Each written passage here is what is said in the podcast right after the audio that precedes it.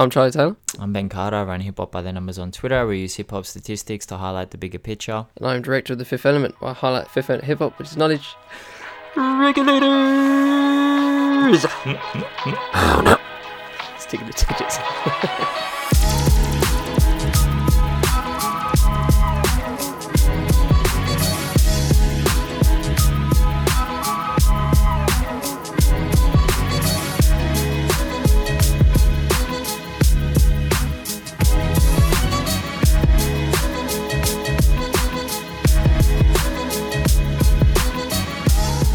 I was gonna. I was wondering Bro, where you were is that is that not is that like one of the most like top top ten like most quotable anything? Just, just, great. The whole song, man. Like uh, my favorite is um when he glances in the cut and he sees the homie Nate, and I was just like. Man, Warren G in that moment was in love with Nate Dogg. It's like you're getting robbed, you're Like an about to angel die. coming down. And then in the cut, there's just there's Nate Dogg and Warren G just looks at him with the doe eyes and it's like, here we go, I'm I'm saved. And Warren G just comes and regulates. That song is just mental. It's just too good. I, I will talk about that song more in depth, obviously, um, later on, but we'll get to that when we get to that.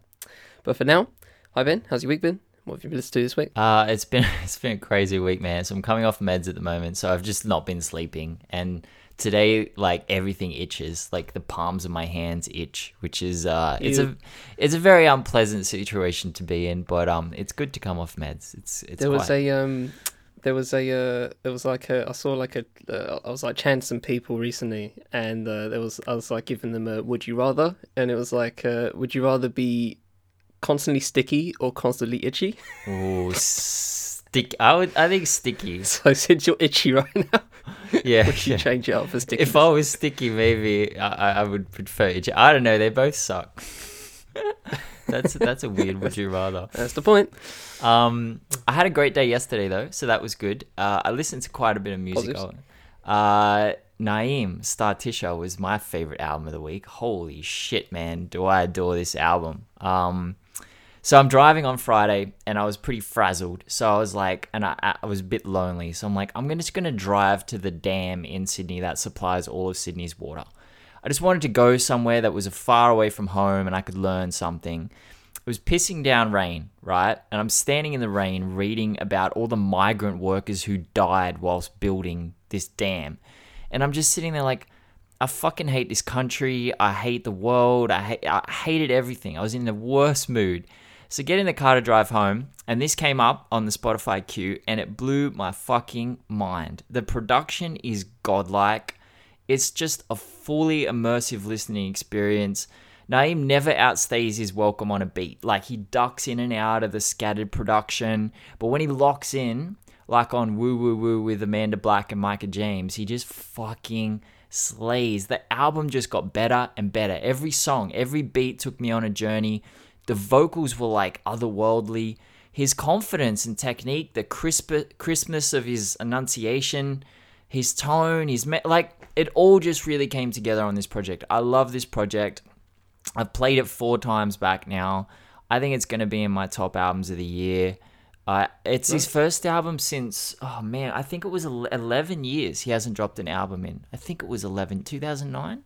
So, Wow. uh, but, but it just sounds, and it's clearly independent, but it just sounds so, I don't know, man. It sounds like a major label release. It's just, it's a, it's a great album. I would recommend people go out there and listen to that joint. I sent it to Charlie, um, and I don't normally send music to Charlie because normally I listen to garbage, but this was, this, this was heat, man. I love that album. Uh, Rumar RMR, I'm not sure, he, he hasn't even come out and said how you pronounce his name, but uh, Drug Dealing is a Lost Art.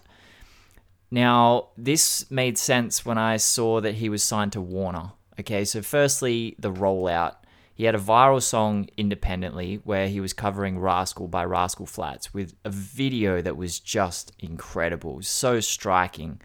Bang, snatched up by a major label off the rip, of course, because he's marketable. He's a superstar. Then there's like drip teasing IG pics of him with Mike Dean in the studio, drop a track with Future and Lil Baby, push the EP back to build hype, and then you get this project. And fuck, does it live up to the hype, man? Like this is a really, really great project. The uh, I think the first track's one of the best intros of this year. uh, Westside Gunn just comes in and sets the tone, and then RMR's voice is unbelievable. It's like he's Chris Brown mixed with Young Thug, mixed with someone who can genuinely sing. Like, can Usher sing? Usher, like someone who can fucking really. Sing. I don't mean auto tune crooning. I mean like old school R and B, like a strong voice, you know. Mm. And the production is great. Uh, it's like halting trap, some country elements thrown in. Ah, bro, this album, this this EP, he he he can spit bars and then just he just drops into beautiful harmonies as if he's like rolling out of bed. He just rolls into them. It's uh, man, it's seamless. It's a great project. I I knew this was going to be good because you could just feel it was going to be good. It was going to live up to the hype, and he kept it short. I think it was seven or eight songs. Great project. Definitely go check that out. Uh, Sue Surf, MSYKM.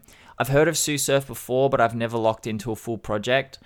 Uh, this is a mature, deep project full of good slaps, uh, genuine, great guest spots. Sue Surf only loses two battles on this one to Benny the Butcher, which isn't fair because Benny's in God mode at all times, and uh, Dave East, who drops a great verse on Cold Winters. But outside of that, Sue Surf's delivery is great. The emotional angle to his lyrics it matches the insistent production, and uh, just I would recommend that. So it's a really solid project. Uh, Iann Dior, I'm gone another artist that I've heard of but not been tuned into.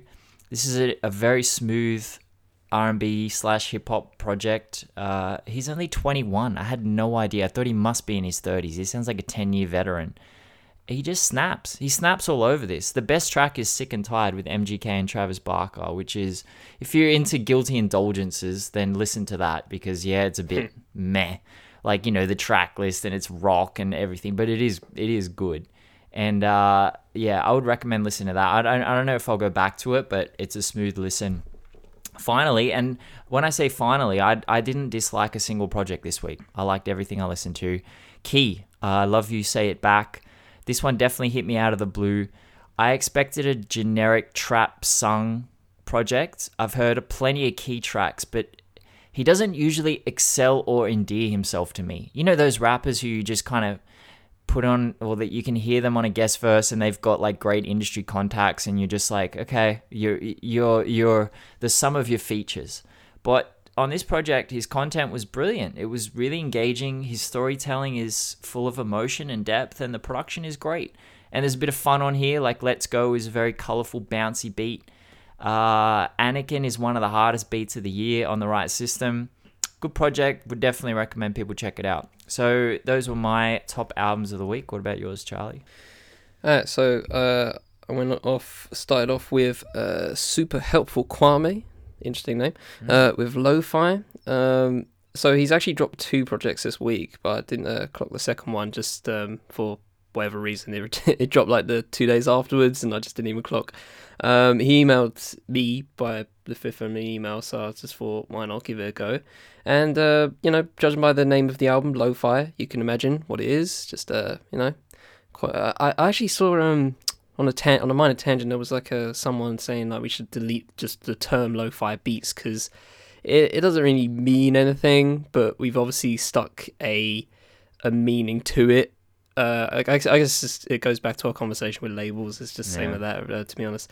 So it's just how what is conscious rap? You know, I mean, what is lo-fi? It's just just, just hip hop beats, it's and it sounds a bit, label, you know, yeah, yeah, yeah just it just sounds a whatever. Um, but yeah, uh, so it's a, it's an okay project. It only uh, goes for like 15 minutes. Um, it's uh, very short, uh, but the other one uh, goes for another 15 minutes. So if you want to combine both, then you know it's a good half an hour of content. But uh, yeah, for what it is, um, there's there's times where I feel where he like finds a pocket right. It's it's so it's uh, it, it's it's frustrating because I'm just like there's a couple of songs in there and you know mind you it's only 15 minutes so i feel like there should be you know no there should be no duds here right you have 15 minutes you have to you have to go right there's some times where like he finds a pocket and he just gets in there and he finds a he finds a little head of steam and I'm like, okay, all right, all right, keep going, keep going, keep going. You know what I mean? It's just like, you know, you're just trying to goad him on, you're like, come on, come on, come on. And then like the next track it just it, it just slows down again. It's it's very roller coastery. and not in a good way in terms of just like tempo. And I feel like it he, he just needs to find a level on that front. Maybe the next album uh, that I'll probably try and peep during the, uh, during this week uh, will be a little bit different or just more of the same, whatever.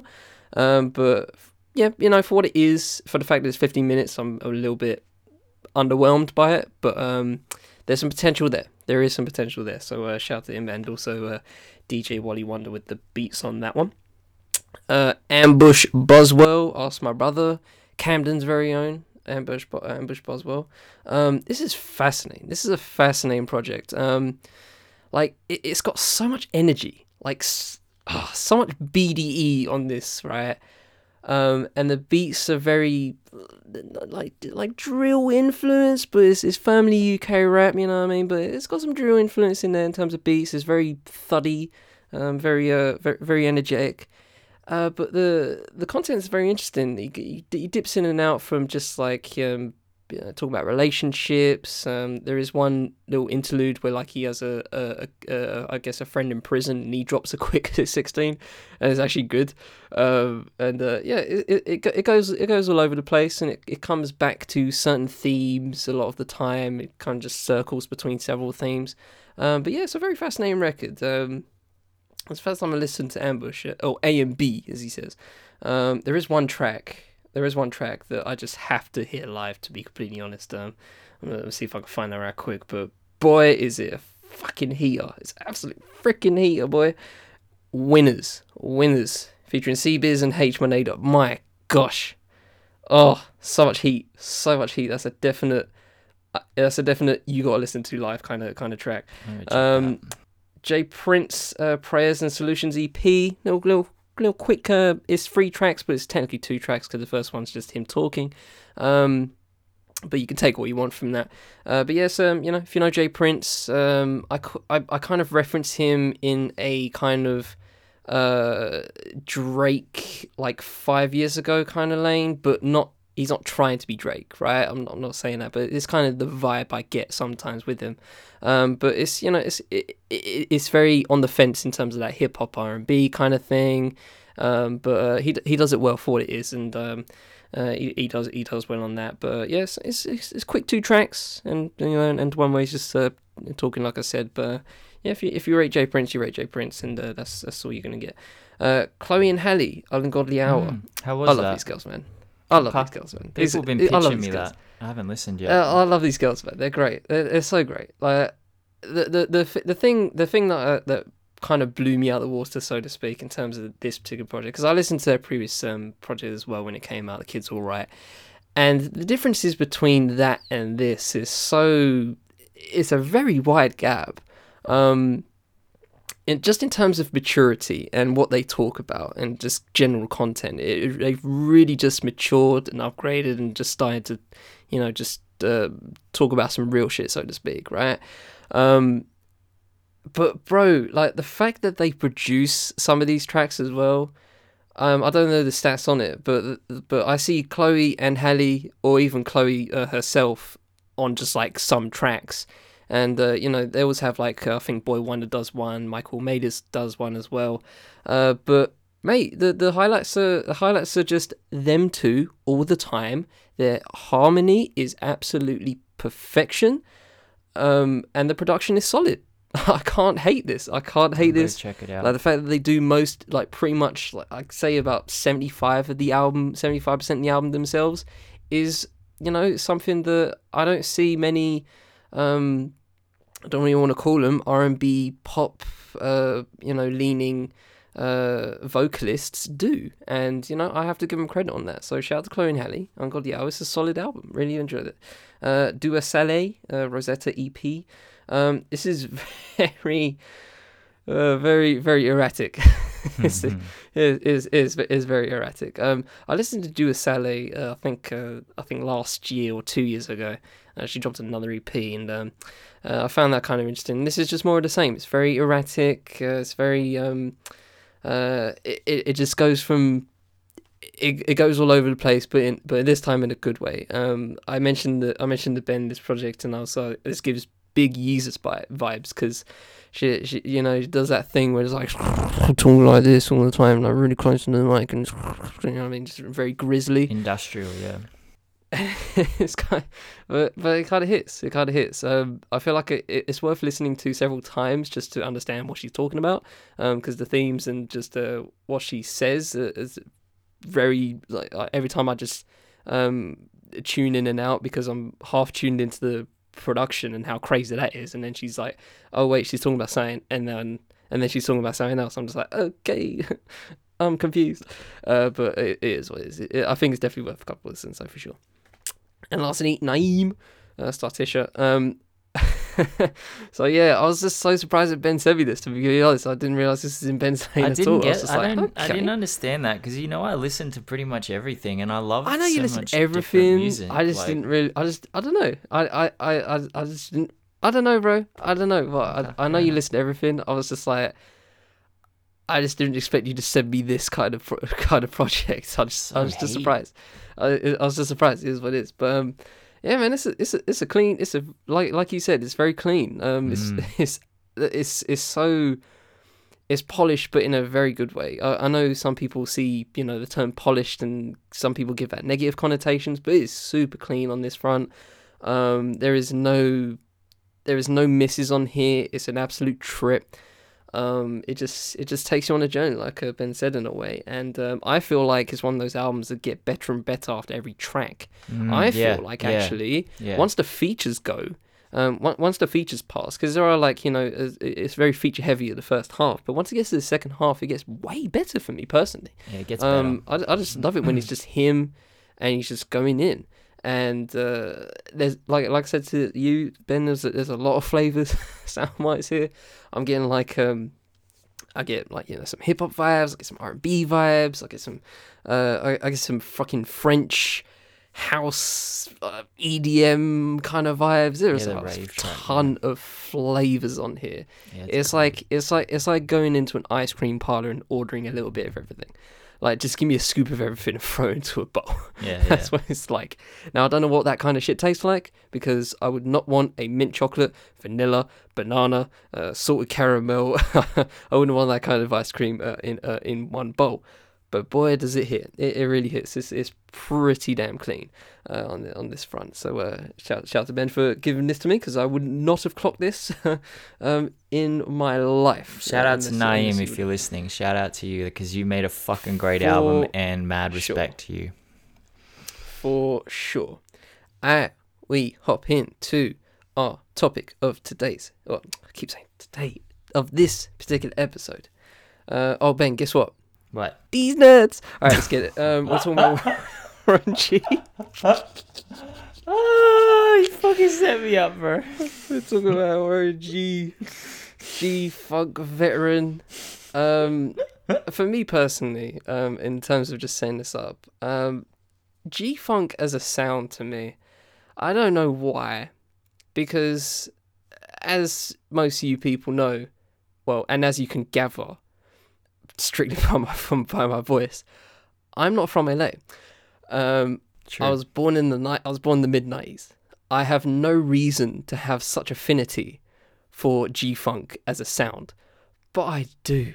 Every Mm. time I listen to any kind of G Funk, whether it's Warren G, whether it's Snoop, whether it's Nate Dogg, whether it's Daz Dillinger, or anybody else, right, in the West Coast, I just have this warm feeling in my heart whenever I listen to some clean G Funk production. Uh, Dr. Dre as well. How can I forget about him, right?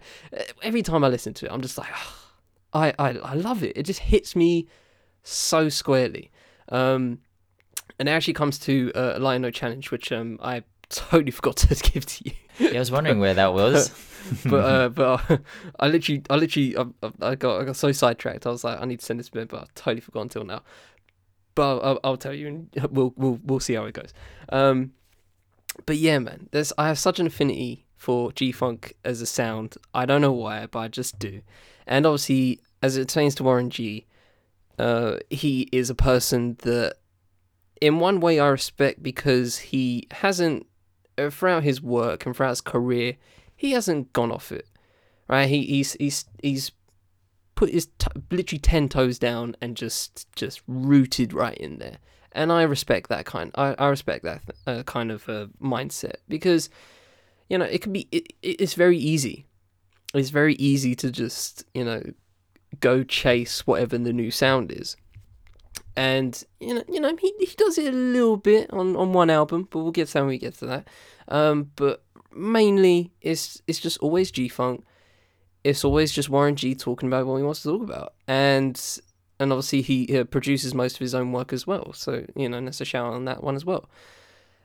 I just respect the dude. I, I just from it just from a fundamental perspective, I just respect the dude. Um, you know, and uh, we'll get into his music when we get to music. But um, regardless of that, I just respect the fact that he just has stuck to his guns and has just uh, made made what he's made made what he's made for himself. And uh, you know, so I can't, I can't, you can't, you can't hate on that kind of, uh, that kind of mindset. So, uh, just wanted to, just wanted to get that out there, just to well start said. it off like that. Well said. Uh, ninety-four point seven percent he, of his own discography is produced himself. So tough. that's that's a it's lot. A tough number.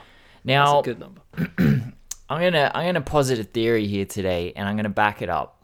And I want to say that Warren G is one of the rap the rappers slash producers most forgotten about by history, and that this was brought yep. about by Suge Knight, Dr. Dre, and Warren himself. I think they all created a climate in which he could actually be written out of the legacy that I believe he truly deserves.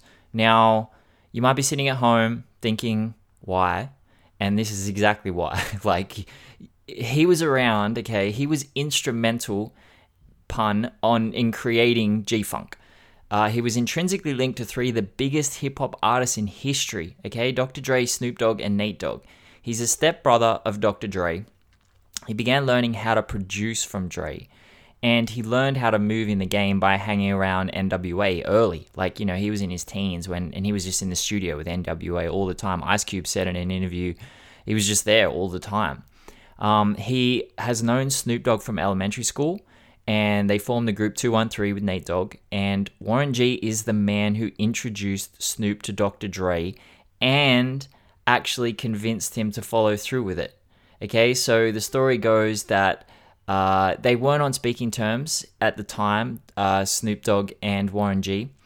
And Warren G turned up to a bachelor party that Dr. Dre was at and played a 213 demo tape. Dr. Dre heard it and said, This is heat both of you come to the studio on Monday. This was when he was working on the Chronic. And Warren G called Snoop Dogg and said, We're going to the studio with Dr. Dre on Monday. Snoop Dogg told him to fuck off and hung the phone up. Okay? Because they Damn. weren't on speaking terms. Warren G, great fucking guy, as I'll show repeatedly on this. He's just a great guy, genuinely. Waited, called him back, and said, Don't let this opportunity pass. We have to do this. And they did it. And fucking history was made. Dr. Dre said the Chronic wouldn't exist without Snoop Dogg. He was looking for a rapper and he wouldn't have created the Chronic unless he had Snoop Dogg. So I'll just put that out there. Fucking amazing. Um, there's another story where Snoop Dogg tells how he given up on rap so much so he threw his rhymes in the trash. He just he was like, I'm not gonna make it. Warren G retrieved them from the trash, gave them back to him, and told him not to give up and to keep fighting. And Snoop just said Warren G is pivotal to my success. Like, so anyway, that the guy's just a good dude, and he's just you know he was around. Snoop Dogg is one of the most known rappers in in the world, okay, and is Dr. Dre. But Warren G, not so much. But I feel like he should be. Anyway, we know that Dr. Dre is central to the creation of G Funk, uh, which I still think is heavily involved in West Coast hip hop. Like you know, if you don't know, well, if you don't know what G Funk is, please go Google it. And I feel like we should probably do an episode on G Funk at some point because I just think it's fucking amazing. Yeah. I watched the documentary on YouTube. I think it's it's deserved of a of a of an episode. But I'll just give a little bit of history. A lot of people credit Dr. Dre with creating and popularizing the sound. It was actually Above the Law who created it, a rap group, and they formed in 1989. Uh, Cold 187 Um I don't know how to pronounce that name. Apologies. Have I fucked that? Do you know how to pronounce that? I mean, to be honest, that's how I uh, how I think of it. Uh, but it is what it is, isn't it? One eighty seven, Yeah. one eighty seven. Um, like, uh, yeah, I'm just like I'm just reading it how it's written. Um, DJ Total Chaos, KMG, the illustrator, are uh, rest in peace, and Go Mack. And I won't go deeply into their roots, um, but Warren G was living with them. Okay, he was there during the creation of the sound, and a lot of people say they were the ones who created G Funk and Dr. Dre. Mm, you know, maybe in our Dr. Dre episode we should have talked a little bit more about biting. I don't know. I don't know. Like I haven't gone deeply into that, but um, I wouldn't say bit it, but yeah, that's the whole. That's the G Funk episode. And uh, so yeah, Warren G was experimenting with him. He create. He said he was there when the, the, the term was coined. And think about that for a fucking second. Warren G created G Funk with Above the Law. Okay, he created it. Then he popularized it with Dr. Dre and The Chronic, Doggy Style, and Regulate. So those are three pivotal albums in G Funk history. Absolutely fucking essential albums. Warren G was there the whole time, man. Warren G was there for all of those albums. Uh, I'll get into Warren G's contributions on The Chronic in time. They're very indicative of a very talented human. I'll just explain why I feel like Warren G was left behind. You know, Snoop Dogg, most recognized rapper on the planet, probably aside from Eminem. Dr. Dre, absolute icon, synonymous with hip hop. And Warren G is who? Like, we know him. We know him. Yeah.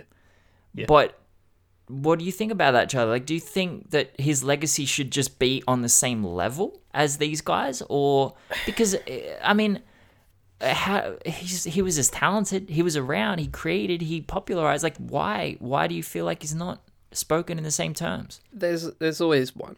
Like uh, there's always that other person that is essential to something, and we just don't give them credit as a as a whole.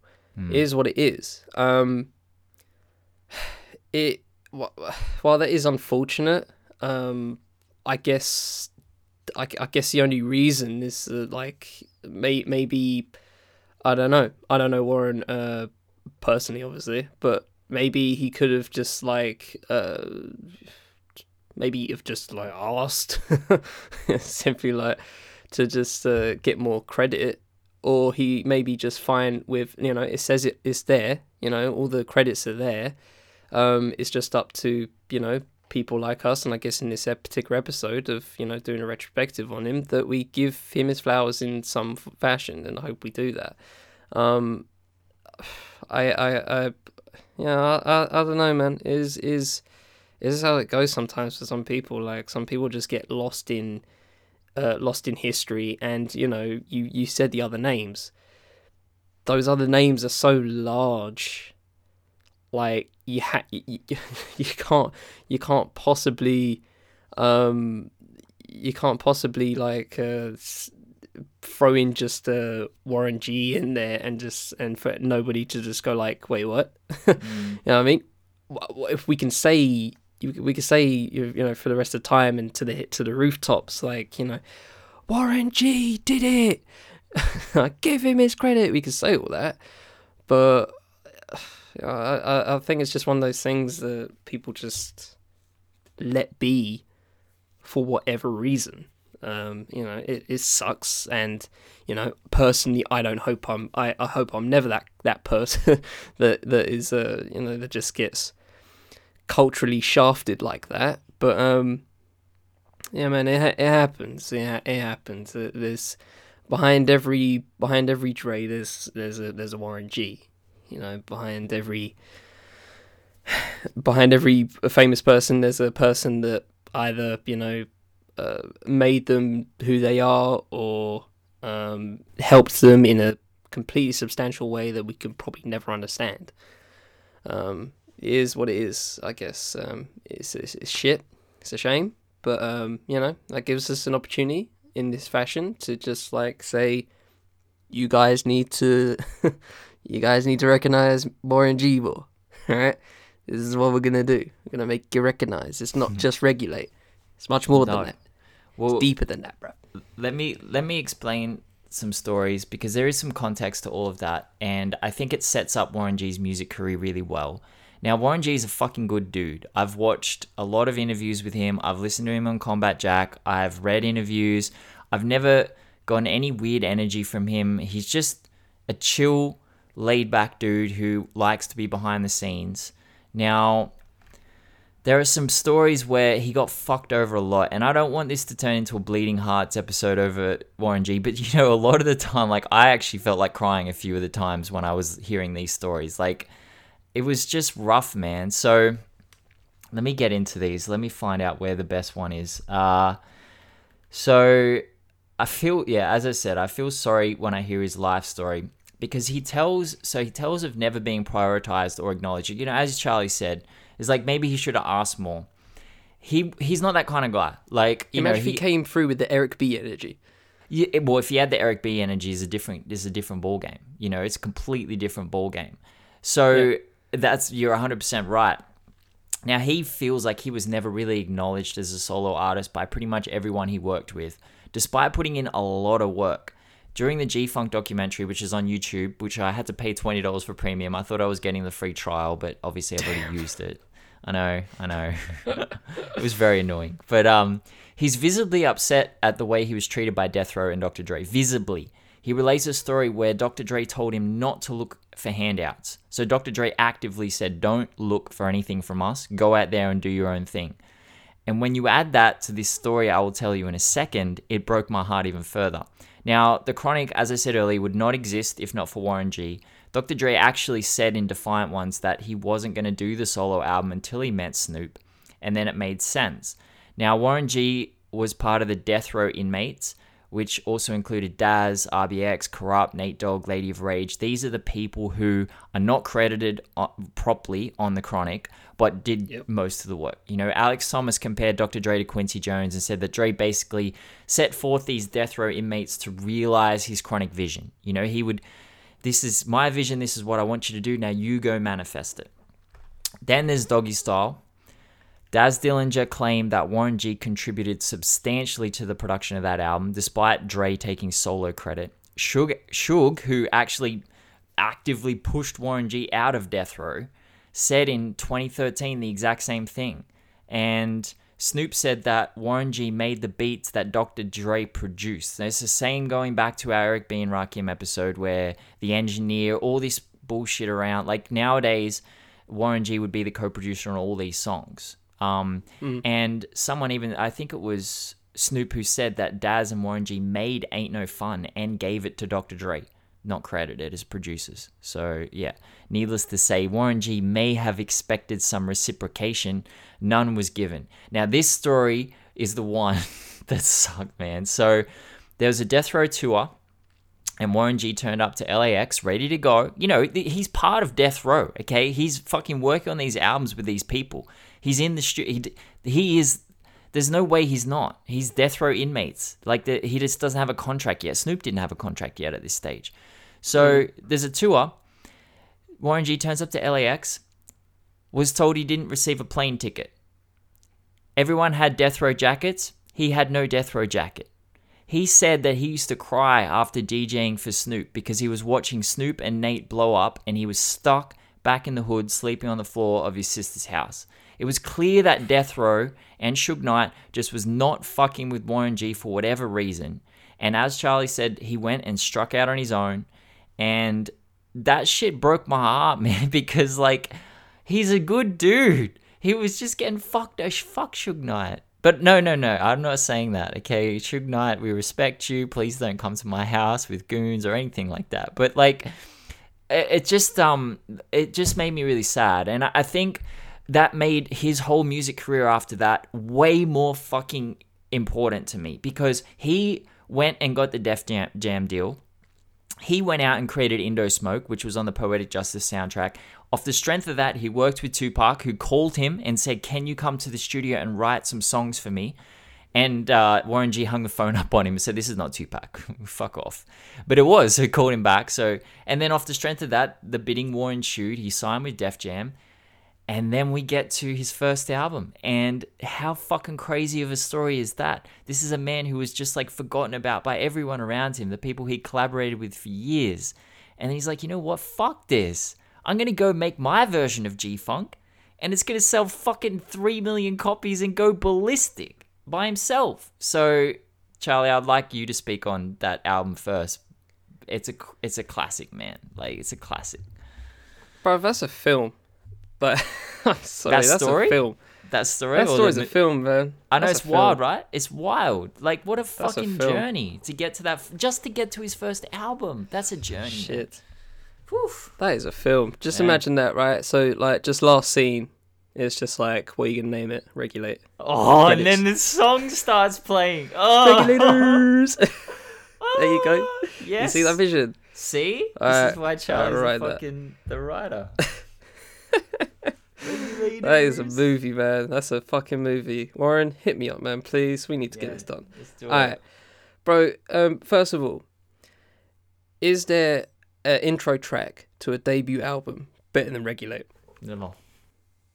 I'm I'm genuinely asking because I cannot think of one. Well, how many better songs are there literally than cannot think of Regulate? one. How many better Maybe songs Can't are Not there than Hustle. Is that the first one off Reasonable Doubt?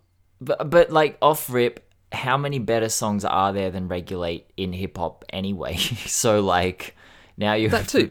like That too. But like you know, we we I I, I don't know about you, but I value a good intro, and Oh, I just sure. thinking thinking thinking about how that's the first track off his debut album, and it's Yeah, obviously the wild. track that we know him for. Like you know, I What a- can th- I an could say. I know. Uh, I could say "Can't Knock the Hustle." yeah. You know, I could say uh, Maybe. I can't think of any others, but like, you know- was New York State of Mind the first track on Illmatic? no, that's the no, it's the Genesis. That's the Oh, second the track, Genesis, technically. but bad. um, you know, you Mm. can take that if you want. But uh, you know, so so you know, it's it's there. It's up there for sure, and it probably is like the the, the best hip hop intro track that you know we've we've ever heard. Like it's just it's just so quotable. It's classic uh, on its own, and even with that all said, um, what the hell is like the story itself is so fucking um, odd. Because if you actually like listen to what they're saying, it's just like okay, right. Yeah. but it just it just goes off the rails. yeah, he almost goes the dies and then they go and have sex. it's just Yeah, like it's, it's just it, it gets so yeah, it's so confusing. Um, there's a set of tweets by a uh, comedian Roy Wood Jr. I'm gonna try and find them because it's just so funny. But um, it's so weird. It, it, the story itself behind just in that song itself is just so like doesn't make sense, but it slaps. So who cares? yeah, you're right. You're right. Regardless so of that. right, um, but yeah, man, the album itself. I, I mean, it's been a while since I've listened to it fully, and uh, I listened to it the other day, obviously, in preparation of this, and I was just like, Fire. bro, like it's, It's so chill, man. It's chill. It's such a fuck. yeah, literally, literally. I was Oh, sitting, I was, I was just sitting in the back. I was sitting in the back, throwing my dog, throw, throwing the ball for my dog, and just blasting that, and That's it was so calm. It was so chill. Like it's great. It's what G Funk is. That's that's the that's the point of G Funk. It's like it's it's gangster funk. It's got the gangster elements. You know what they're talking about in that content, but the beats just make me chill the fuck out. This DJ is one of my favorite tracks ever, man. Like just the, it's it's it's that's a quintessential G Funk track, and but the whole thing, like it's it's so great, it's so great. Like all the features are decent. B tier, Ricky Harris, Twinz, uh, uh, Lady Levy, uh, Lady Levi, uh, Mr. Malik, Dave Sh- Dove Shack. Like it, it's it's all great. It, it's all great. Um, I can't I can't. It, it's it's one of the best debut hip hop albums ever. Like and and regulates one of the greatest intro tracks to a debut album probably ever. Like I can't really, th- I, I literally can't think of another track right now. I'm sure there are there are others. I'm genuinely sure there are others, but I really can't think of one right now. It's su- it's it's such a slim pickings. It really is slim pickings. So, yeah, man, absolute classic, absolute classic. I mean, the only one I would maybe say is uh, "Many Men" by Fifty Cent on uh, Good Get or Die Trying. But I mean, shout. again, 50s. You got to remember, Fifty Cent had mixtapes prior to that. This is the first time the collective consciousness really. I mean, everyone heard Indo Smoke, of course, but this is like his first project, his first song. That's what he gives us. Like that's that's that's crazy. Um, Dumb. I'll give you some stats. Uh, it's it's his only top 10 album, amazingly. It's three times platinum in the US. Uh, Warren G was the very first rapper to go platinum, producing over 90% of his own album alone with no co producer. That was really cool statistic because Dr. Dre had co-producers on a couple of songs on the Chronic, and I don't think he produced one of the songs he doesn't have production credit on. But yeah, so that was really amazing. Um, it pulled Def Jam out of a deep hole. They were in debt. They were struggling. This album came out and revived them. Russell Russell Simmons even said that without Warren G, he said Russell Simmons said without Warren G, they may never have been a Hove or a Foxy Brown because without Regulate, Def Jam would have been over. How fucking wow. crazy is that? How crazy wow. is that?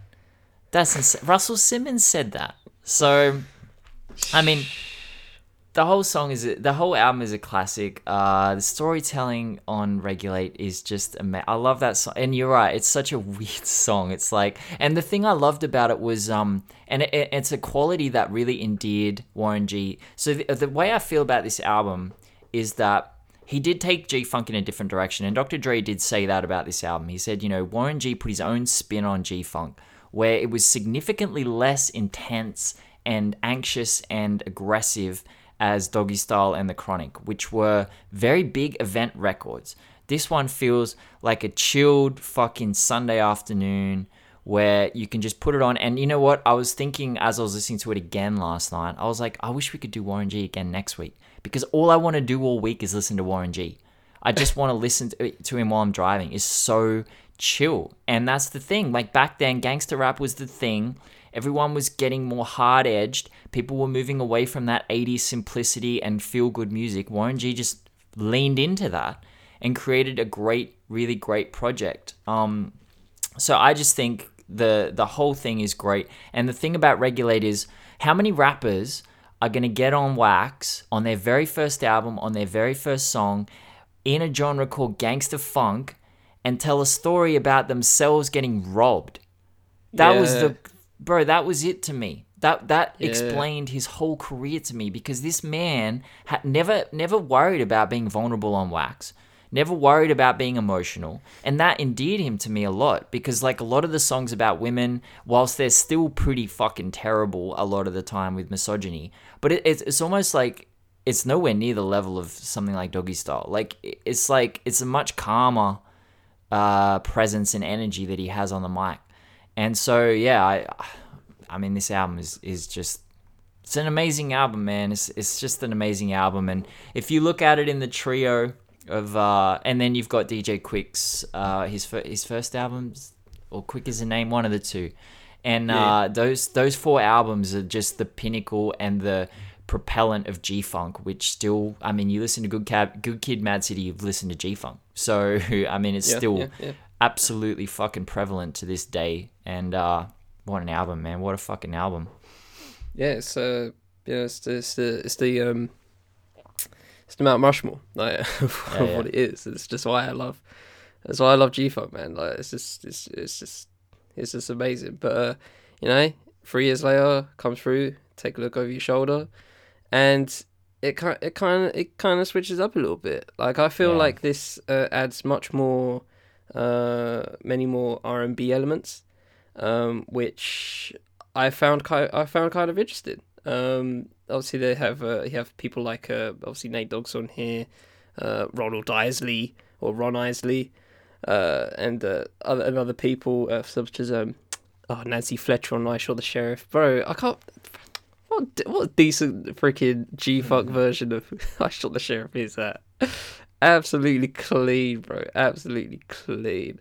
But yeah, the whole thing is actually very interesting and uh, and uh, very um uh, very interlude heavy as well, which uh, I think is like a, a a motif that he I guess uh, you know really utilized throughout uh, throughout his work. And uh, you know I think I think we said it before like um the the the, the interlude and the skit is uh yeah it's it's, it's um I don't say say it's dead, but it's, it's it's not it's it's not as prevalent as it used to be. It's um, not as good that... as it used to be. Like I, I when I was listening yeah. to these albums, it was just like I wanted to hear the skits, I wanted to hear the interludes because yeah. it's a story. It tells a story. It sets up at the next song. Nowadays, it's like there's just it doesn't exist as much, you know, and it's just sad. Yeah, it's yeah. just yeah, it's just it's just not there. But uh, Yeah, man, it's um, uh, I, th- I think uh, you know as as it pertains to uh his his his discography, I think like I think uh, well, I don't know if you agree, but we'll we'll see. But I I think like it just it doesn't go down, but it, it can't it doesn't reach it never reaches the heights of regulate obviously um, in No. terms of just what that what that was and what it stood for. Um, but regardless of that, like, um, and I'll st- just stick to this particular album. Um, it's it's it's still high quality. It's still Oh, high quality. The production is super clean at all times. No misses on the production side. Um, I personally like bef- I I was uh, while I was listening, I was just like, uh, while I value the fact that he's on production for you know obviously most of it, um, the presence uh, were very overshadowed by features a lot in this particular album, and I don't know how to feel about that to be completely honest with you. But uh, even with that said, it's just like it, they they set the tone, and they carried the tone. Um, which I guess in some ways good, but I feel like you know in terms of vocal presence, it was ju- he he got a bit lost um, into uh, uh, compared to other features. But in one, but you know that's kind of you know sticking to the storyline of what Warren G is. Like you know he put people on. He put people on. There are many names on here that I have never heard of. yeah, I mean it's just is what it is. Uh, so you know the fact that you put people on in features and you know they're not you know the biggest names of all time, apart from maybe Nate Dogg and Ron Isley. Um, you know the others I ain't heard the others, and I kind of I kind of respect that because they all do they all pull their weight. So you know, while I feel some type of way in terms of you know the fact that the features kind of outshined him in some sense in terms of presence, the fact that I don't know who they are, but they got the job done is you know I guess a testament to um, uh, Warren G's uh, musicianship. I think this album for me is probably the key in understanding why history forgot about him a little bit. Now, Combat Jack asked him what his goal in music was, and he just said he kind of likes to be behind the scenes. He doesn't Yeah. really want to step in front of the microphone. He did it in 1994 because he felt like he was getting left behind and he had to do it to to propel his career to to create something. So he waited three years to follow up his debut album. Now think about the landscape when this album drops. Illmatic had come out, Reasonable Doubt, Ready to Die, Me Against the World, Fugees, OutKast. In 1993, Warren G was at the vanguard of a new genre. Okay, he was pushing hip hop music forward. By 1997, that vanguard had, you know, fractured and pretty much disintegrated. Dr. Dre wouldn't release 2001 for another two years. Snoop had just dropped a pretty mid-tier project with The Doggfather. Um, DJ Quik had kind of fallen off the charts. G-Funk was entering a, a more aggressive era with Death Row, uh, Tupac especially. Ice Cube had gone for the boom bap sound. So theoretically, the stage was set for Warren G to come in and either change the game again or push it in a new direction. But I feel, and this is the the part I said earlier, where Warren G was also instrumental in hurting, not hurting his own legacy, but not pushing it to the level that Dre and Snoop did. He, I felt like he his ambition had peaked. Like I, I think that um, I think this is probably his weakest album. I think it loses focus pretty quickly and it gets stuck in. I, I'm not saying it's a bad album. I don't think Warren G has a bad album. I just think it loses No. focus a bit. It gets stuck a little bit. I feel like uh, what we go through could have been the touch point here and taken the album in a much deeper direction. But then there's tracks like Can You Feel It, Young Fun, Transformers. To me, these are just throwaways. And I understand that Warren G was trying to position himself to the left of all the kind of gangster hard edge stuff because the mafioso New York rap was really blowing up at the time. But that's the problem. Like his person, as Charlie said, his personality was lacking, and that surprised me so much. You know, for him to be outshone by his guests and to, for his voice not, and his voice does progress. Okay, his personality gets bigger on records as we progress through his career. But like he has wild stories. I mean, Charlie just said you can make a fucking movie off this guy's career. Like this is a man, okay, who tried to broker peace between Biggie and Tupac in person at the height of their beef. Okay? He has fucking stories for days. He he said when he went to go perform at the Billboard Awards, he snuck firearms in via his DJ equipment because Suge was going to attack Nate Dogg. So he was like, "Fuck this." If Suge's going to attack Nate Dogg, I'm going to bring weapons into this awards ceremony and it's going to pop off in the fucking ceremony. Now, what? I know that it's not his way. Okay, I know it's. I, I'm like, why not tell it? Why not speak on it? I know that's not his way. I know that's the kind of music he doesn't make. So I, I think he's complicit in in the fact that history forgets about him a little bit. I think this album is key in understanding why, because I think from here it's pretty clear Warren G's just going to make whatever kind of music he wants to make, and I respect that a lot. It saddens me because I really do want him to be remembered as a fucking legend. But I think if you, you know, and, and again, not a bad album at all, but it just kind of blended into the scene. It didn't really set itself apart. That's just how I felt about this particular album. Yeah, and it's uh, and it's kind of and it goes more into that blending um with the next one. Like uh, I want it all. It's just like yeah, it takes that um, it takes those R and B elements I mentioned and makes it a l- nearly 50-50, I guess. Like um, you know, you got uh, having things which made pre Nate Dogg, that's very R and B. G Spot with El DeBarge, that's very G Funk. Um, that's very R and B. Uh, but yeah, and I feel like it's um, I feel like it's the same story uh, with this particular album, um, as it pertains to the last one, next to the last one, um, but just with more notable names. So you know, Kurupt Nate Dogg, RBX on one track, Dogg Pound, Crucial Conflict, Kurupt again.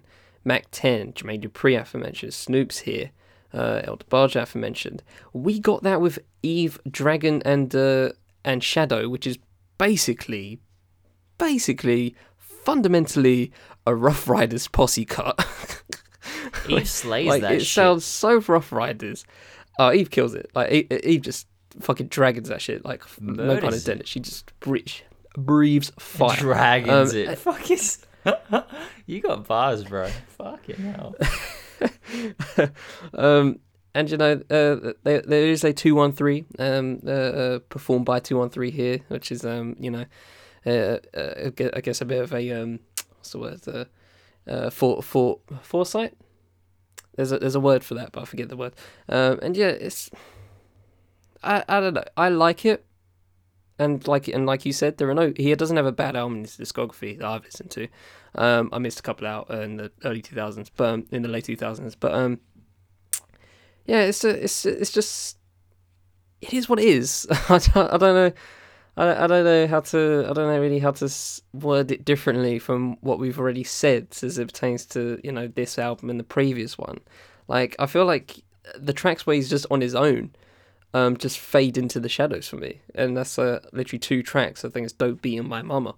Like the rest of them just kill. The rest of them are just so much better. Um, I, don't- I don't know what we can say about that apart from, from apart from what we've already said. It's just like you know, he's a chill dude. I get that. I'm a chill dude. I I completely understand where he's coming from. You know what I mean? I get it. Like if you have Snoop Dogg on a track, I'm gonna take a step back. That's just me. I'm just gonna let him spit some bars. You know what I mean? It's just it's Snoop Dogg. What what else are you gonna do? Um, Eve's coming through.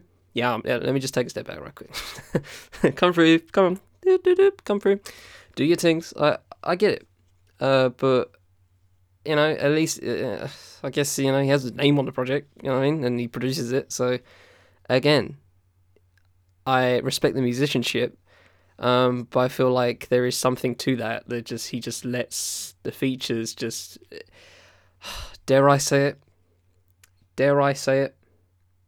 Dare I say there's some DJ Khaled isms here? No, what the fuck? I'm joking. I'm joking. I'm joking. Wait, whoa, shit, I'm bro. joking. I'm joking. Derailing this shit with another fucking I'm hot take. joking. I'm joking. Alright, alright. That was Jesus. supremely tongue in cheek. That That's supremely tongue in slander. That's I know that's a supremely tongue in cheek. That's tongue in cheek. Calm down. I was Alright. completely joking. I had you. I had you. It's all good. I was just chilling and then looking at the sun out the window. I knew. I then- heard you scrolling. I was like, all right, let me get let me get my feet back. I was like, stop scrolling. Listen. yeah, I don't know. Um, apart from that extremely tongue in cheek joke, um, yeah, I, I I do enjoy it. I do enjoy it for what it is. I just feel like I just I just forget it's a Warren G project sometimes. You know what I mean? I pretty much agree with everything you said. Um, I'm gonna do the next two because I want to make a point here. I think, I think this album is he needed a mix of this in his debut album. Like, if you're gonna get Kurupt, RBX, Daz, Mack 10, JD, Nate Dogg, Snoop, Eve, Drag-On, Slick Rick, Memphis Bleek, like that's Avengers Assemble. In Yeah. whenever the I think this was oh was this 01? 01? or um 99, 99. I think 99. You dropped this in 97, that's a different ball game. But in 99, you know, DJ Clue was dropping the tapes like it, it was already being done. Like this isn't new. And I think what miss was missing on this album were the hooks and his unique take on G-Funk that he really showcased on his prior two albums production wise. I just think like having things you never know, they're just soft rap songs. G Spot is a lame title for a lame song. Um, come on, man. Like, how old are you at this point? You don't need to make a song about the G Spot. Like, that's lame. Um, there was, you know, I, f- I felt the same as you. I feel the only tracks where Warren G actually shined through were maybe Dope Beat. But uh, again, if you blended this with the debut album, it could have blown the game up in 97. But then we get Return of the Regulator, and I think this is the album that if he dropped that in 97, I think that this would have been fucking, this would have been it for Warren G. He would have blown the fuck up. Like, he would have propelled to another level because I feel like this was a huge step up in quality. I think the energy and the insistent flow of each track is great. I think this is an innovative album. I always talk about on this podcast about the movement and insistent quality of Michigan artists right now. You know, like Tee Grizzley, Sada Baby, etc., etc. They've really got this this I don't know how to describe. Meek Meek does it a little bit too, where it's just fucking. It's like they're running on a treadmill while they're rapping. They they- the they, their lyrics are running. It's just always in movement, and I felt this on this album, which is a different direction for G Funk to take because it's very laid back, it's very chilled, low BPM. But Warren G on this, uh, I just like it a lot, man. It has every Warren G era on this album. Uh, Speed Dreaming was like real mid 90s. Um, Ain't Nothing Wrong With You could have been on the first album easily. Here Comes Another Hit is contemporary Warren G, which became the touch point for the next 10 years of his career. I I think that his his personality really comes through again on this album. And the thing that I was missing on the last two albums were the hooks and like the simplicity and the the gift for melody. And I think it came back on Return of the Regulator. I just think I think Warren G's laid back disposition robbed him of his moment. Okay, I think Warren G. I mean, he isn't Kendrick. He doesn't need to go away for three years, live a bunch of life, come back and philosophize about the state of human existence. He makes feel good music. Yeah, I mean, he he makes feel good music based off vibe and energy. Okay, so if you had this timeline, so so what I'm trying to say is he doesn't need he does need to develop as an artist. So we needed the prior albums to get to Return of the Regulator. But if you had this timeline, if you had 94 his debut, 95 sophomore, 96 I Want It All, 97 Return of the Regulator, bang, bang, man. Then you got a fucking legacy that you're going to start to build because the next 10 years of his, career, he can work off that. And I just think, I don't think there's any reason why he couldn't have locked in and done that. You know, drop that product constantly. Don't act as if people weren't doing it. Tupac released two albums in a year. Uh, Jay Z dropped an album every year from 96 to what, 03. Like people were doing it. Nas dropped, it was written straight after Illmatic. So, and, and he dropped two albums in 99, I think. It was Nostradamus and the one prior to that. Um, so people could do it, man. But I just think, I again, I think it was him. I think Suge fucked him at Death Row. Uh, I think Dr. Dre just did not give him the credit he deserved. And then I think Warren G achieved his peak, and then it was just like, okay, I'm pretty chill now. Let me just, you know. So for me personally, I get disappointed. But I don't know that Warren G cares that much. But I really feel like the Return of the Regulator could have been, if dropped in 97, and, it, and, and it's possible he could have done that. It's not out of control. It could have been amazing, man. But yeah, I mean, that's it is what it is. I think uh, another wrinkle to this, I guess, uh, to the themes we're producing here for this particular episode is one of um, just one step behind at all times. Like it's It's it, true. he he had he, he it's it's clear that he had you know the vision set right early on. And as it pertains to this album i pretty much agree with what you're saying. Like um there is a there is a great um there's a great return to the roots so to speak. Um but you know even with that said it sold less than the previous two. So Yeah. you know what what does that what does that say? I don't know. But yeah i feel like it's just um it's always just a little bit behind like if it was a Yeah. couple of years earlier Yep. of dropping all of this stuff, it'll be like the the conversation, excuse me, would be much different, much more 100%. different. And just jumping right into the two one three album, like just quickly, like obviously that dropped in two thousand three. Bro, drop that in two thousand, Games, mate, game much changer. different, much Game different changer. story. Like just a few years before, it'd be a much different story. Yeah, Um, so true. I, I, and that's kind of like the whole that's, that's kind of like the whole thing that I come away from all this. So you know, we've come up to now. I don't want the if if you don't want to end it, you know, prematurely. If you have other uh, thoughts on the other works, if you if you want to go for it, go for it after. But um, yeah, it's just, it's just it's just a little bit. You know, like you said with the story, it, it, it's a little bit sad um, on that front. Um, but you know, you know, I'm sure he ain't missing m- no meals. I'm sure he's good in life. You know, what I mean, but in terms of just like a legacy, there's a lot missed, and I am one for legacy. I I I like people Same. to Yep. get their credit, and flowers. Yep. and to get their yeah to get their flowers to get their props and you know like i said at the start i hope we you know achieve that in some way and hope we give you guys in some fashion of just like trying to help you understand like how fucking important warren g could have been Yeah. um and actually is in general but we just don't just people don't care cause Dre, cause Snoop, cause Nate Dogg for fuck's sake. Like everyone else around him has this deified mysticism about it, Fuck yeah. and then there's just Warren G. Um, I think uh, I think I saw like a term uh, everyman uh, put to him, and I was like, "Fuck, that's that's real." he's just an everyman, and it's so disappointing because it's just like he's not. He's an absolute literal G in so many ways. Yeah. Like he's a pioneer in some senses, and it's just. I don't know, man. You know, and on the on the slight note to the two one three album, like, uh, I I feel like it was just too late. It really Mm. was. It was like, uh, what was it? It was like uh it was like the Floyd Mayweather Pacquiao fight. It was just it was just years too late. Was, Mm. No, I don't I didn't care anymore. I I'd, and obviously I wasn't you know on my seat in 2003 when I was what how old was I then like seven. I wasn't waiting for the two one three album. Uh, is it two one three? Yeah, it's two one three album. Two one I wasn't three. waiting for it now, but like in terms of just listening back to it, um, uh, literally today actually, I was just like, man, it could have been bigger. It really could have been. And I feel like that's just the whole theme as it pertains to this. It Warren G just could have been bigger, and uh, you know, we've done something here. I hope, but it won't do it justice. It really won't.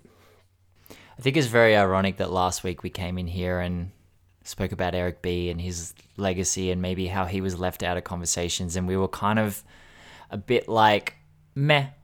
You know, we were just like, you, you know what I'm trying to say here? like, like we're fucking hurting right now It's because Warren it's G- because it's because Eric B does it for himself, and we don't need to. Like Very Eric true. B can talk for himself, and he has talked for himself. You know, um, know, Eric B has has has has done that in spades, and you know, if you want to listen, you can listen, and we have. And I feel like you know, in that fashion, um, we take it for what it is. It's Eric B and Rakim, you know, and that will always it will always be that first, right? It will always be that first. It'll be Eric and Rakim, then it'll be Rakim, right? That's always what it'll be. But for Warren, it's just different because he doesn't, you know, uh, he he doesn't sweat it, and if he sweat it, if he sweated it more, maybe we'd be, you know, wording it a bit differently. But the fact that he doesn't, and he just he's just enjoying his life what it is, and you know, good on him for that. Bro. I just, uh, and you know, like I said at the start, you know, I have a deep affection for G Funk for some reason as just a, as a sound, and knowing that he, you know, helped pioneer it, and, um, and it's kind of just been literally just hidden under the shadows of giants. Hmm. It's just a bit, uh, I don't know. It's just a bit sobering, I guess.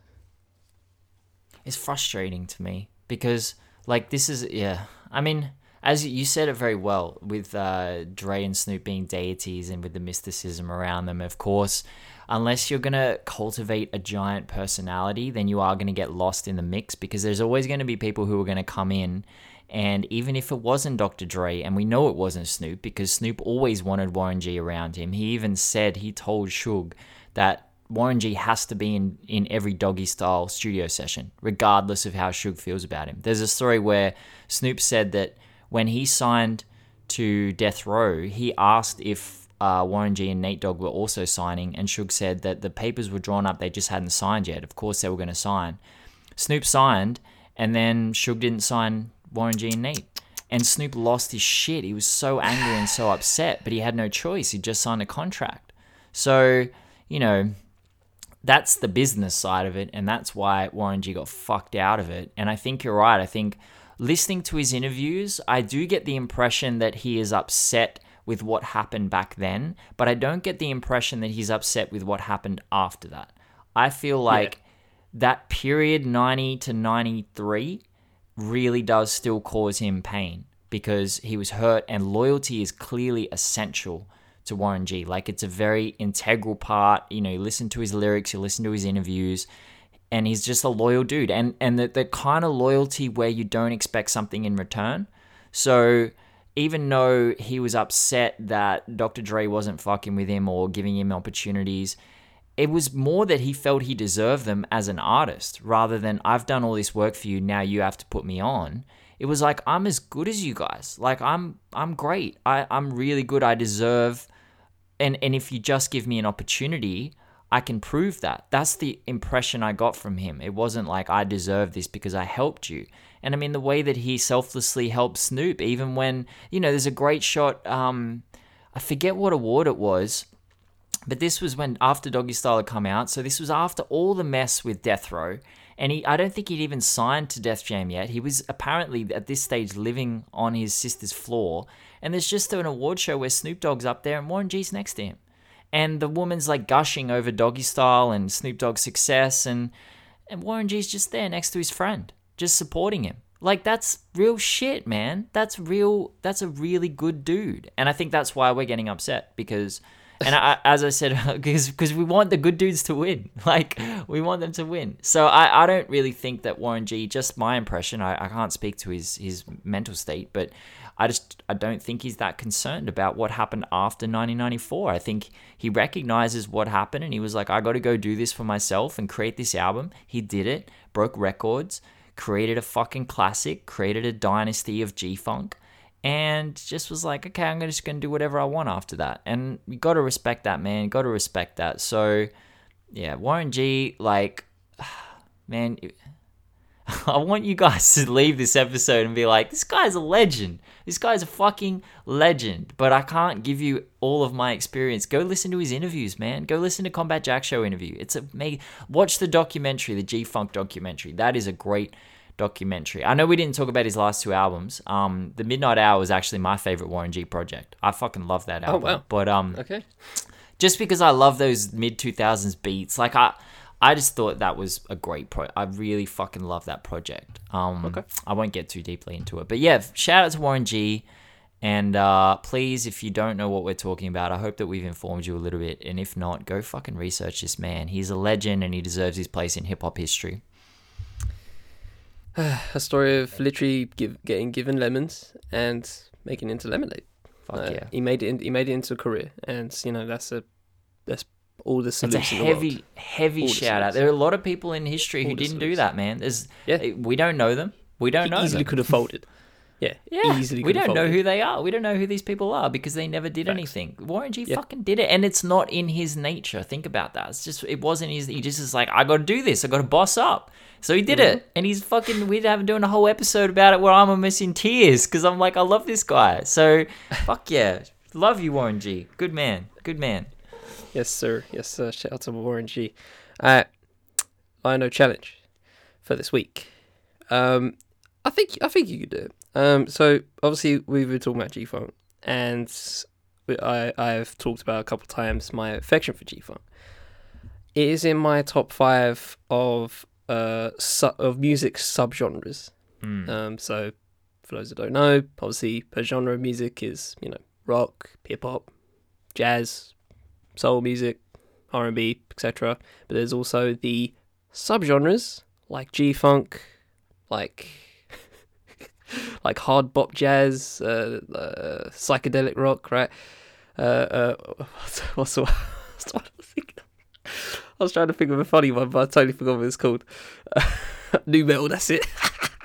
Uh, Shout to nu metal. oh, you laugh. You're laughing at my history, man. You know that I was fucking nu metaled up in the early 2000s. I was just Oh, like, we all were, bro. We all had our, God we all had our man. moments. We, we all had our, we all had our enjoyment of uh, the uh, the Eddie Alien Ant Farm Smooth Smooth Criminal, and Limp Bizkit cuts. Oh, that's it's all good, bro.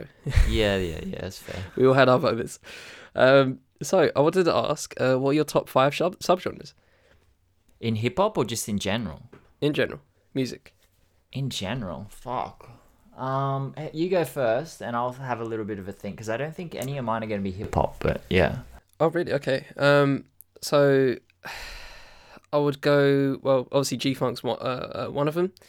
Um, I I mentioned psychedelic rock, and I think that's one one of my favorites. Um, I just I just love the vibe of that. Just let's, let's just do some drugs and play some guitar. That's what's up. Yeah. Uh, jazz jazz hop for sure. Of course, uh, that's a that's a standard procedure on that front. Oh, there are Jazz so is- many. jazz is a very uh yeah lucrative genre subgenre genre. There's a lot of lot lot going on in jazz. There's a lot going Yeah. on in jazz. People have taken in a lot of different directions. Um, I'll probably say uh, out of all of them, probably hard bop. Um, uh, you know, it has rhythm and blues, gospel um, elements into it. Um, saxophone, pianos, all uh, heavy. I, I I love that kind of stuff, obviously. So that's probably one of them. Uh, so what's that? That's four I've given. Um, Mm. oh, um, I feel like there's an R and B somewhere there that I really like, but I can't can't quite um break it down. Motown It's very or neo soul. Ah, shit, Ooh. shit. Ooh, oh, that's gotta be oh, top I'm five. hamstrung. Oh no, I've got six, and I can only have five. Oh, Motown is so essential, man. in. Mate, if this was Give a it if Neo this wasn't a hip hop podcast, episode one would be Motown. You know that, right? Um, that's how important Motown is to me and to the world. To be completely honest. Oh, Neo Soul's my shit right now, man. Ah, I'm pulling my hair out. Oh no. Alright, I'm gonna remove psychedelic rock and I'm gonna throw in Motown and Neo Soul in there. There you go. I'll, I'll do that. I can, Wow. I can ditch. I can dig psychedelic rock. Okay, fair. Yeah. that's fair. Yeah. that was uh, that was stressful for you. You've gotten through it. Bro, I was literally pulling my hair. Like I was literally pulling it. I was literally None came out, but I was literally pulling like. What's with your hair? Have you grown it out? I was looking at old photos of you on Facebook the other day because I've been I've been not sleeping, guys. I've been like getting an hour sleep a How night. deep did so you go? I went way back, bro. I was like, what does Charlie look like when in he had the afro? It was it was it was Shit. great. So I, I'm wondering what uh, state your hair is in now. If it's, It's back afro to that. level, It's Yeah, back to that. yeah. Like the I'm not recent. mad at that. Uh, peek my recent IG. is uh, it's pretty much there. Um, Yeah, uh, not yeah, but, uh, well, it's not. As, it's not. As, it's probably larger now because I've I'm started to comb it. But um, yeah, man, it's it's just it's just a it's just a general af- uh, mini afro going on. You know, very curly. Um, Not mad at that. what it is. Like, um, yeah, um, I might, I might keep it until I, I like to. I had this thing when I was in uni, like first year. That was like the last time I had my hair just like fully just let it go, and I didn't even comb it that time. It just looked mad grizzly. uh, I did not I did not like myself at that point in terms of my hair. But um, yeah, I did I did that for I didn't I I said I wouldn't cut it until I finished first semester of university, and I was just like, and I obviously did, and I got a trim. Um, but I feel like I want to I'm gonna do that again in terms of just trying to do stuff. I want to give myself some goals, and I'm be like, I'm not gonna shave my hair. I'm not gonna give myself a shave until uh until I do something. Mm. I haven't decided what yet, but uh, we'll see on that front. So uh, yeah, I am not giving you hair chronicles on here. Okay, I'm not. I'm not gonna update you uh, weekly. No, that's all right. We don't want to get into the hair thing because then we got to get into my hair thing, and it's just a mess. Fucking, I don't want to get into that. Um, your hair journey. Yours. Oh dear. Um, so IDM is definitely my favorite subgenre. IDM is intelligent dance music. Fuck, I didn't even get uh, to dance music. Fuck, drum and bass. man. no, oh, drum and bass. Fuck. So I've missed a lot. IDM, IDM is like um Aphex mess. Twin, Boards of Canada, fucking Orbital, all those. Like just I What was the I in to it- IDM? Intelligent. So it's. Okay. yeah, it's one of those douchebaggery terms where like people like they regard it as cerebral or better suited to listening at home rather than at a rave. So like you're better because. Yeah.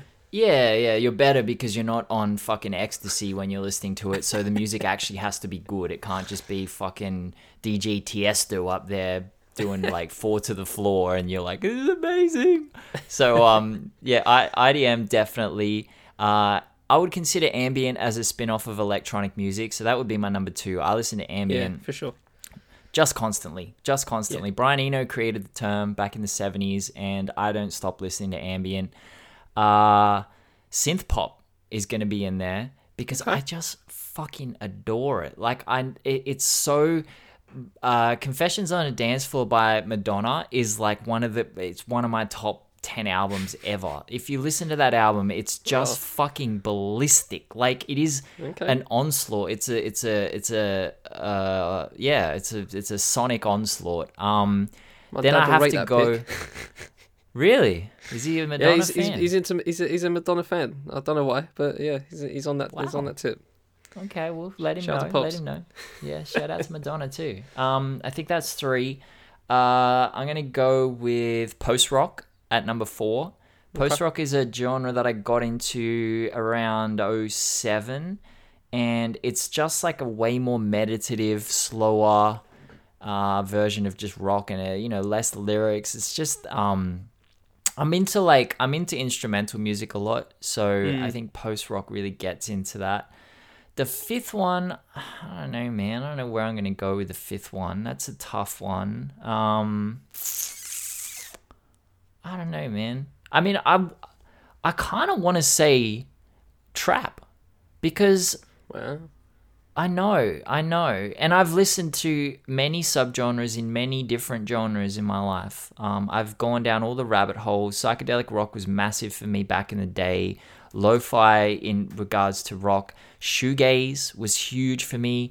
Dream pop, oh man, that's got to come close as well. Uh, but I just think trap has been so prevalent in my life for the last 10 years. Ever since 808s, I just don't think I can escape trap and I don't think I want to. I think, you know, it plays in the background a lot. Uh, in the car, just fucking slaps. It's given me a lot of um, a lot of escapism. A lot of times where I've not been feeling too well within myself, and I've just put it on, and I don't have to feel. I can just vibe. I can just like this is knocking like crazy right now, and uh, I think that's probably where trap has gotten me. You know, I so I would probably put that at, at number five. Yeah, shout out to trap music. Amazing. I didn't think I would put it in there, but there it is. I've missed That was a so tough- many. Like that was a tough one, bruh. I've, I've, uh, There's this Oh, um, there's so there's this many, like, website I- I- called uh, House- music musicgenrelist.com garage.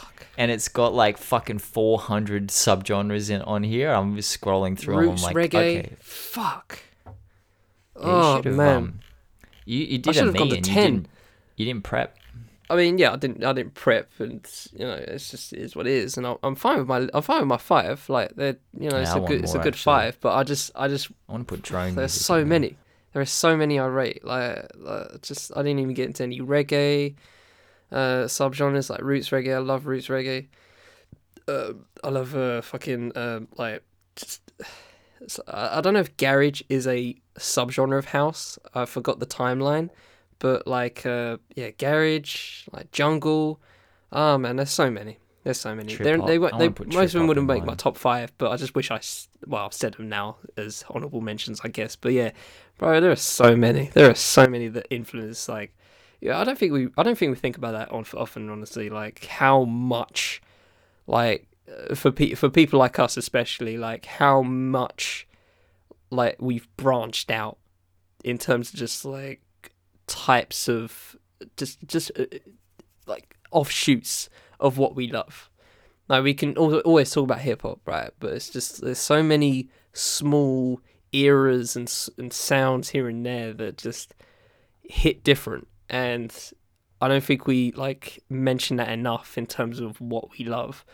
Um, so I'm glad I'm glad I picked that out of uh, out of complete um out of the ether, uh, literally a couple days ago. But uh, yeah, Well, I- there's so many. I think So I think that's a sign of a healthy genre. Like I really because because you're yeah, right. yeah, like yeah, that's yeah, yeah. That's the direction I go down when I'm discovering. So if I get into jet, like I've already discovered the genres over my last 16 years of listening, but I would go down these subgenre, you know, pathways and be like, wow, this is fucking wild. And there's millions I haven't discovered, of course. There's, there's so Yeah, many. But like, uh, a great example is rock. Nothing is coming out of rock right now. The last truly different artist I feel was Swans. And and they dropped like what 2012, 2010 where they were doing like doom post rock like meditative like 9 minute songs.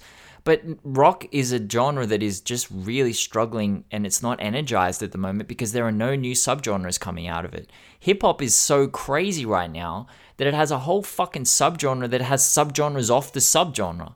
Like trap is wild, and then you've That's got so all these facts. different levels of trap. Like That's that so is that is the most uh, healthy, energized genre in music right now because the innovation is just continuing to explode. And now it's not even people are just like striking out and doing it one project.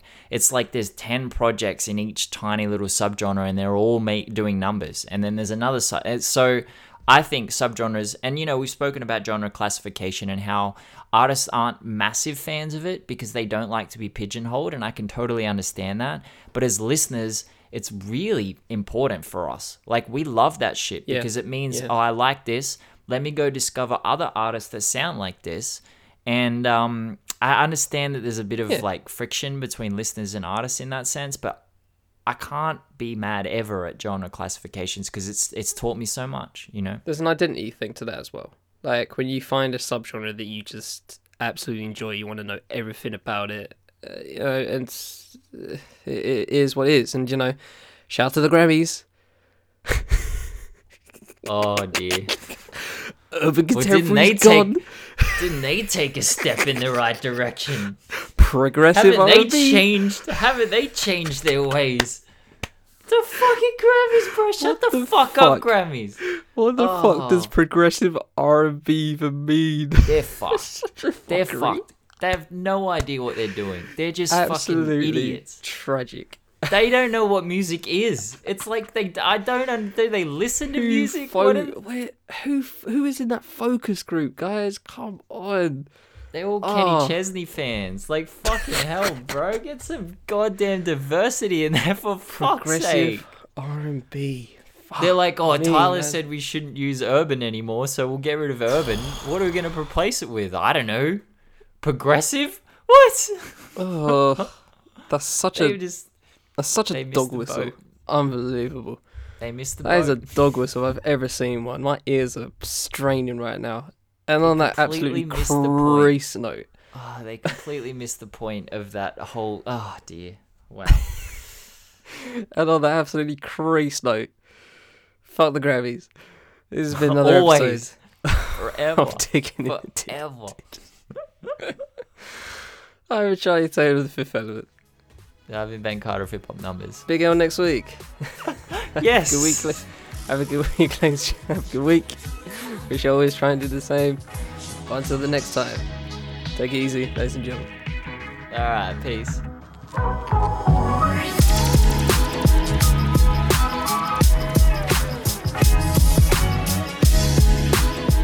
Digging in the Digits is produced by me and Ben Carter. The show is edited by me. Music for this show is Pizza and Video Games by Bonus Points. Thanks to Joel Records for the ability to use. Socials for the Fifth Element, Hip Hop by Numbers, Bonus Points, and Joel Records will be in the full show notes wherever you're listening. This has been a Fifth Element Podcast Network and Hip Hop by Numbers collaboration. Thanks for spending time with us, we shall see you next time. Digging in the Digits.